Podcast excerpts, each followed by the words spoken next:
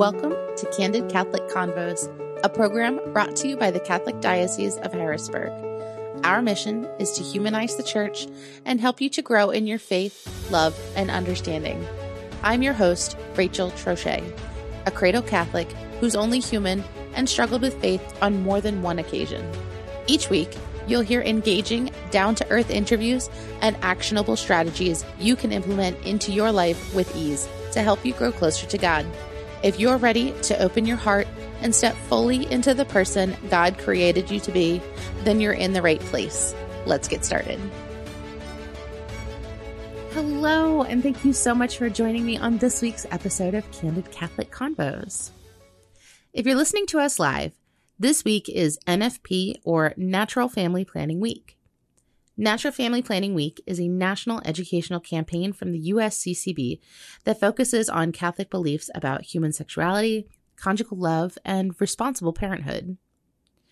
NFP, even though it's been in practice for several decades, is still largely misunderstood by traditional medicine, and even less so by the general population. Roughly 88% of sexually active women use contraceptives, and as an imperfect Catholic, I was one of them. I was fed the story that it was beneficial for my health, that it would slow the growth of my endometriosis, that it would stabilize my mood swings and my painful monthly cycles. But it didn't.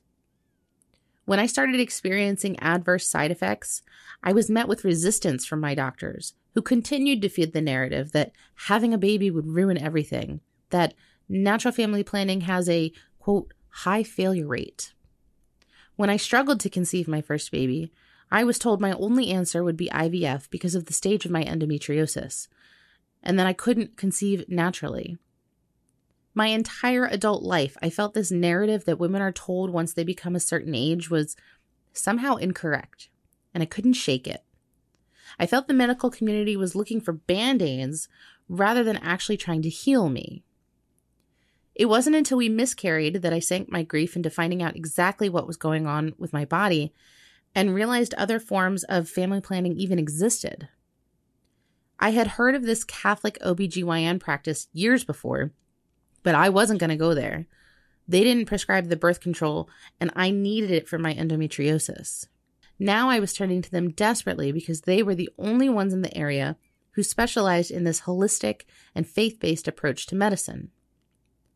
The doctor who helped me through my miscarriage found the reason why my body couldn't maintain a pregnancy, and who delivered my very first baby was the same woman.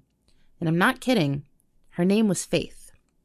If that isn't a sign from God, I don't know what is.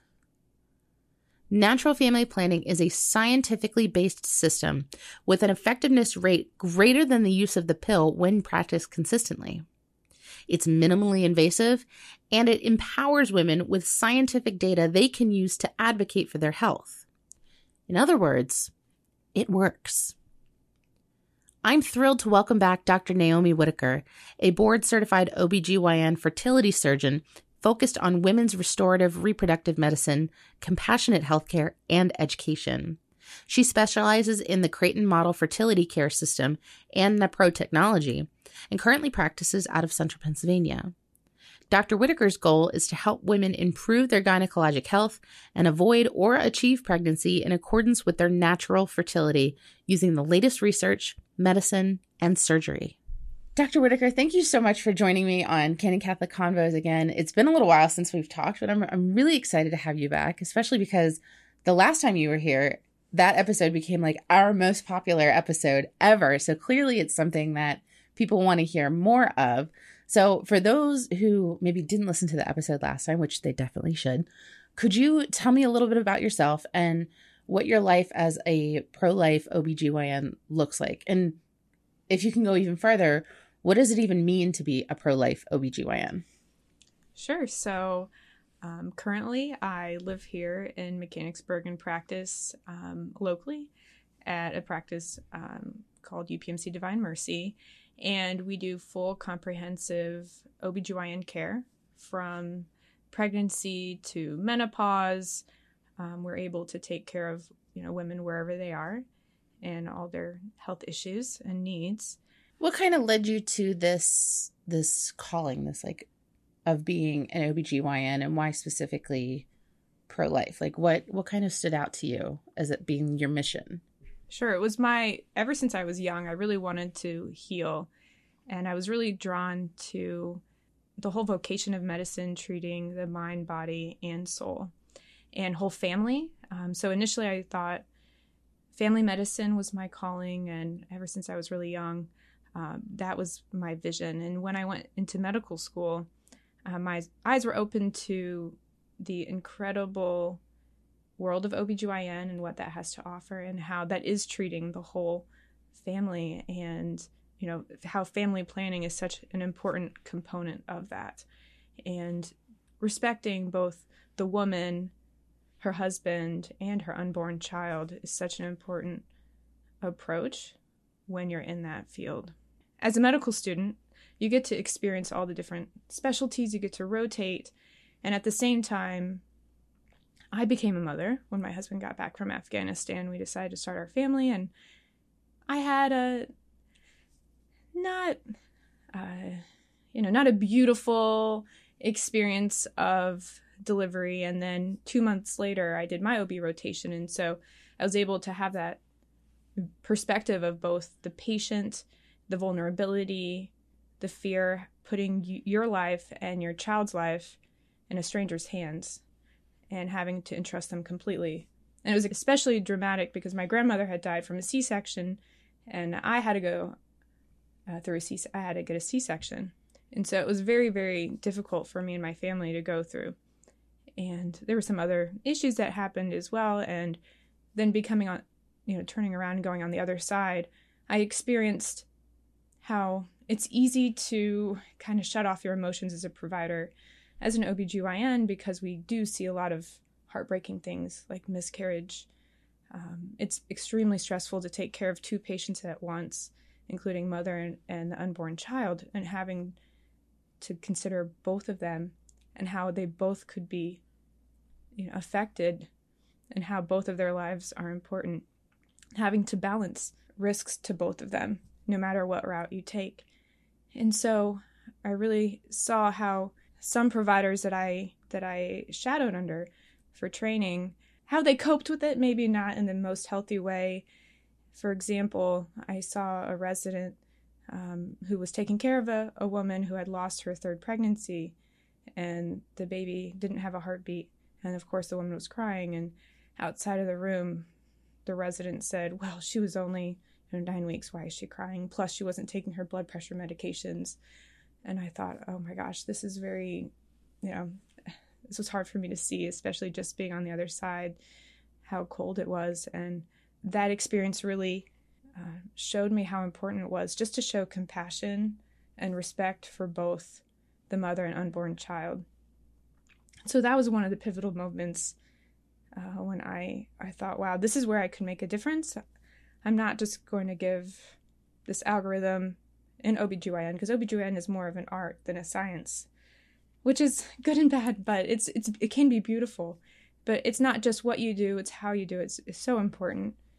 For example, you know, sometimes C sections are necessary, um, but it's important to involve the mother in that uh, decision making process and have her understand why and really talk to her about all her options. And so that's kind of a summary, but obviously there's more to it. But at the same time, I was also uh, able to watch NAPRO technology physicians um, practice their approach.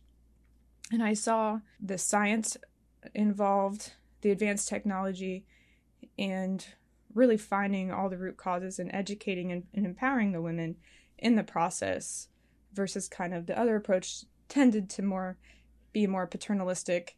Hey you should just get on this pill or you know you have pain get on the pill you have this get on the pill and i just thought well that just seems boring best case scenario if you want to describe it um, and i loved I loved solving puzzles. And so, especially with fertility issues and women's health issues, um, with endocrinology or the hormone component, you're really solving really complex puzzles. And I always thought of medicine that way. And so, um, that's what really drew me to fertility and, and really deep diving into fertility. I love that you think of it like an art because it can be beautiful, but it can be messy at times. Mm. And I love hearing about the experiences that you went through shaped really who you became as a physician because you know that must have been extremely not only traumatizing but just emotionally difficult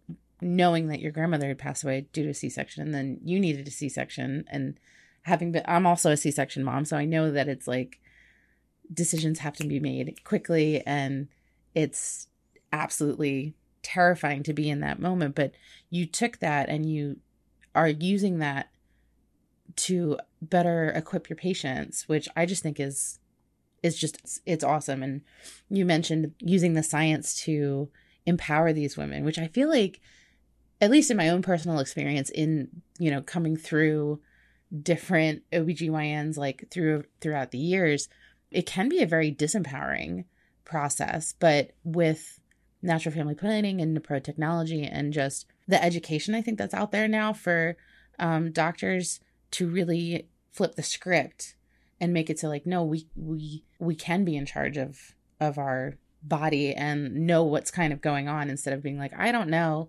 let's just take a pill and make everything normal you know what I mean so I just I think that's really cool and it's just the timing of this week being natural family planning week I mean even though it's 2023 I, feel like there's still a large misconception about what natural family planning is and isn't with many health practitioners like still referring to it as the calendar method, which I think goes back to the 60s. So, talk to me a little bit about natural family planning. What is it and how does it work? Yes, natural family planning, or NFP for short, is not your grandma's calendar method at all. It's totally changed. And anyone who says that has no idea, unfortunately.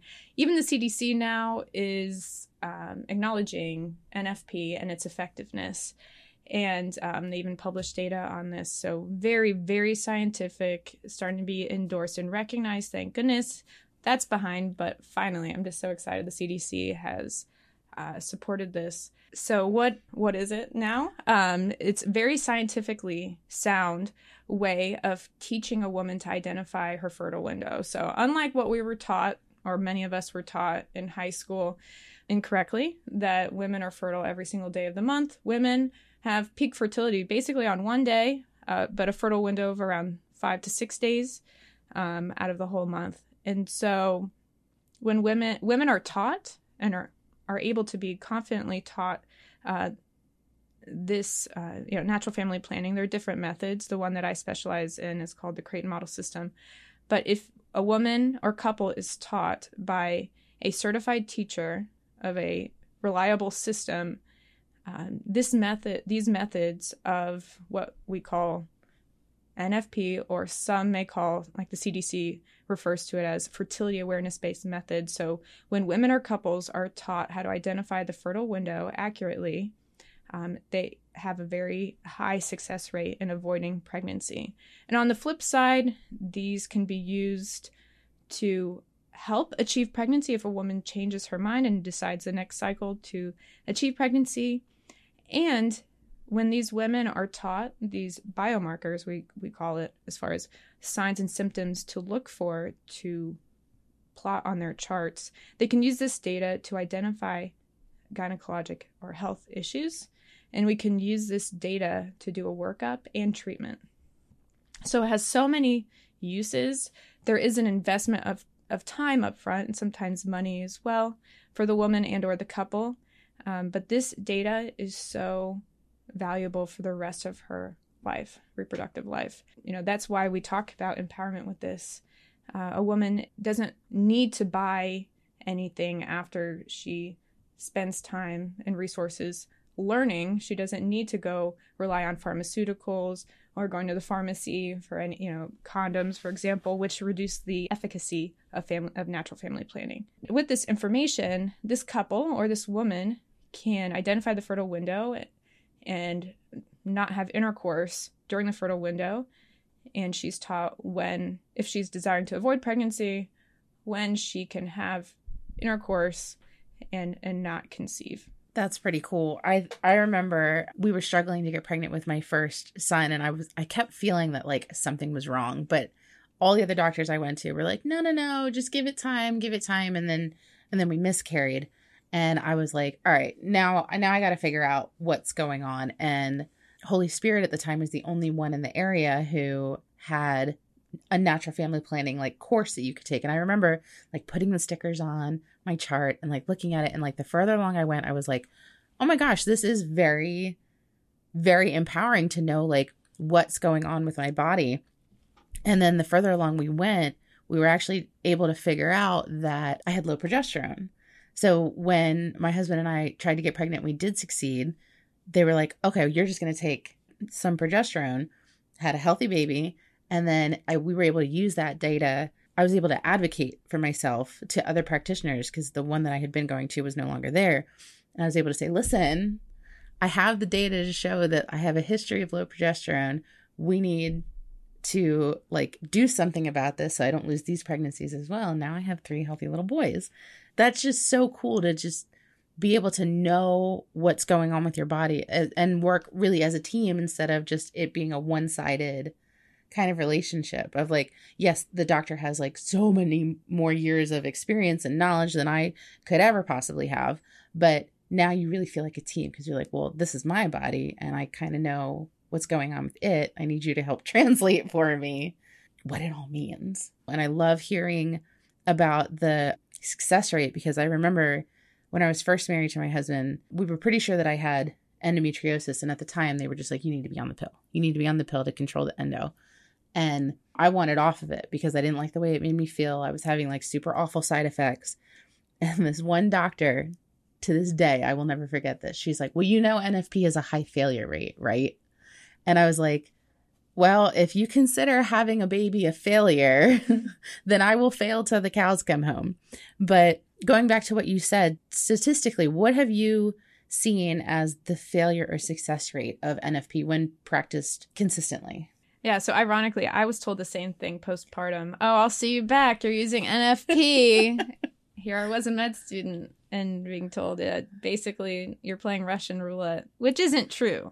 I mean, like in your story, oftentimes women who have infertility think, oh, I don't really need to learn this because it's not going to happen. It, that's not how my body works, right? And I've seen that. Uh, so it's funny when um, NAPRO works uh, it really works sometimes. and so then you really need to remember that to try to track again. Um, so yeah, as far as success rates to avoid pregnancy, typical use. So that's basically, that means in a woman, realistically, in a real world situation, not in a perfect situation, um, which is the data you really, really want to look at. Typical use for the Creighton model system is a 96.8% effectiveness.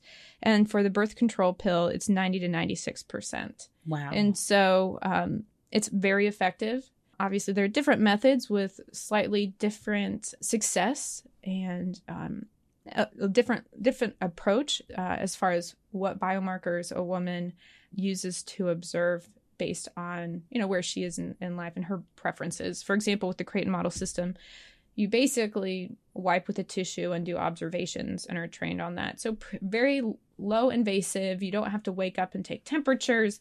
Um, so i would say it's very accessible very doable.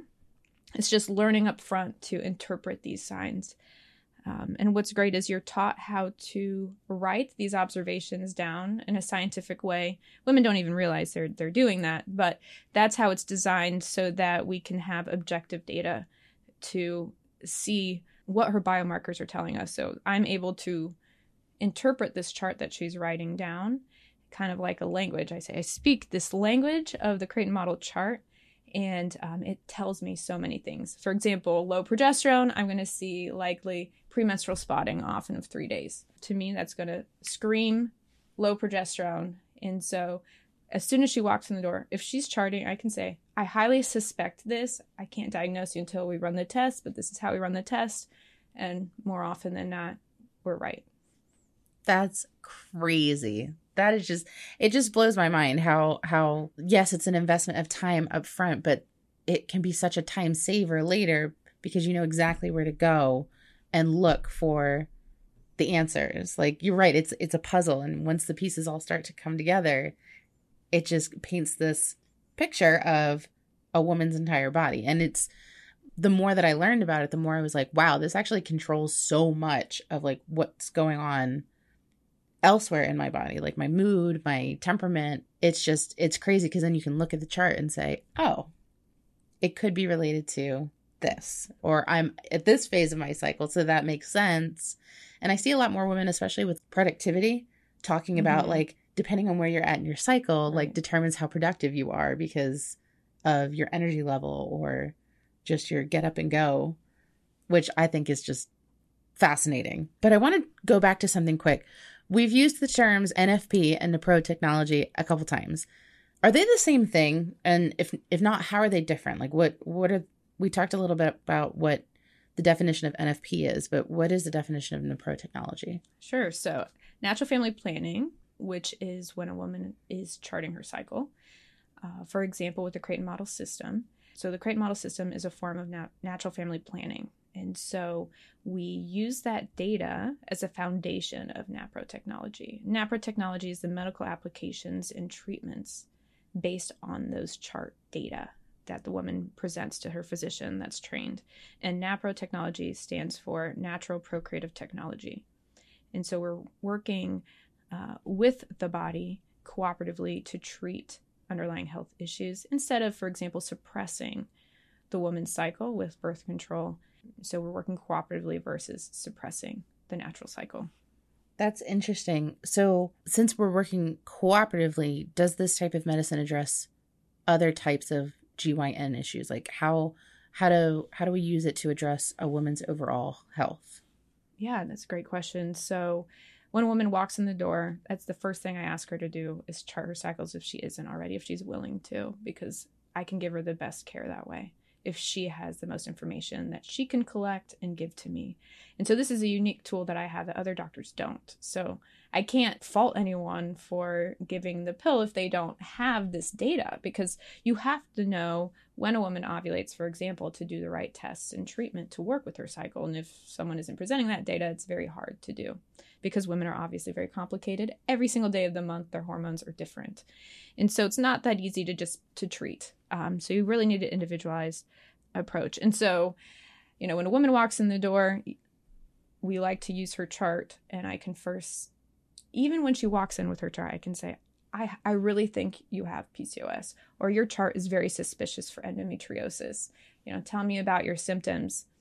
And so we can have an idea when she walks in the door what she has. After many of these women have gone to doctor after doctor and have hit dead ends and have no idea what's going on, we can we can often most of the time if you know uh, find all the health issues if you know if they have a lot of problems infertility is like a very severe symptom of multiple women's health issues. Obviously, the more complicated, um, the more time it takes. Um, but we often find the underlying cause, such as fibroids, endometriosis, PCOS, polyps, hormone dysfunction. But I get many, many failures of other places fertility treatments, um, pain, abnormal bleeding, and uh, we have good success that really hits home for me because when before I was diagnosed with endometriosis, I remember going to I think seven different doctors before we mm-hmm. landed on a diagnosis. And when they we did the surgery and it was like night and day in terms of like level of pain because my pain just had no rhyme or reason to it. It didn't matter what day of the month it was. Mm-hmm. And mm-hmm. they were like, you know, this by the time I got to the seventh doctor, she's just like, why are you just coming to me now? And I was like, you're number seven. I've been in pain this whole time. But then on the flip side, when I started charting my cycles and then we figured out the low progesterone, by the time I was done having babies, I was like, hey, my, my chart is kind of wackadoo still. Like I'm still having some issues. I could feel the pain coming back. And they were like, yeah, no, it's, it's back. So I was like, okay, that it just, it went a lot smoother because I was able to say like, here's, here's the information that I could gather for you, help me put the pieces together because I don't know what I'm looking at, like in terms of, you know, going further than what I can do myself. So let's talk about that a little bit more. How is Napro technology beneficial for someone struggling with PCOS or endometriosis, or you mentioned polyps and fibroids? And going further, what about the women who are burdened with infertility? I know that the pursuit of a baby and growing their family can be pretty overpowering. How can this be beneficial for someone like that? Sure. So, I mean, infertility is often PCOS or and or endometriosis and and or some other issues as well. So those are all related. So I have uh, patients ideally uh, chart with the Creighton model system, and then we run full um, blood work, ultrasound to see what's going on. And sometimes we may do more thorough testing, such as a glucose tolerance test if they have PCOS, to see how their um, you know how severe their symptoms are, and really try to get to um, see what's actively going on in their body. Do they have high testosterone for PCOS, vitamin D deficiency, and trying to look at the whole endocrine system. And what does that mean and educate the woman on that? Uh, oftentimes, there are multiple things to correct. And so, helping a woman with endometriosis with pain, um, and both PCOS and endometriosis often benefit from progesterone. That's probably the most common treatment for any woman's health issue. Progesterone is the answer to all the world's problems. I joke all the time. It helps. So, bioidentical is different than the synthetic as far as in birth control. The bioidentical has the opposite effect of birth control. It has uh, improves anxiety. Um, it's anti-inflammatory. Um, it may even be cancer protective. Uh, it is. It does have some anti-cancer properties. We know. Progesterone can help with pain of endometriosis. It helps with short cycles. Sometimes we see with endometriosis, um, it can help with pain and, and, bleeding for both PCOS and endometriosis. So, one of the first things we do include um, a whole hormone profile. So, after a woman ovulates, we want to see what our hormones are doing, and oftentimes we'll see progesterone drop. We've unfortunately run out of time. But if you'd like to hear the rest of this episode, you can listen to us anytime on Spotify under Candid Catholic Convos, or you can download this episode from our website at hbgdiocese.org. Thank you so much for listening. Our goal at the Diocese of Harrisburg is to walk with you on your faith journey. So if this episode resonated with you in any way, the easiest way to show your appreciation is by sharing this program with your network or by leaving a review on your listening platform. You can also support us financially by making a donation online at hbgdiocese.org slash DAC and clicking the Make a Donation button. Thanks again, and we'll see you at church on Sunday.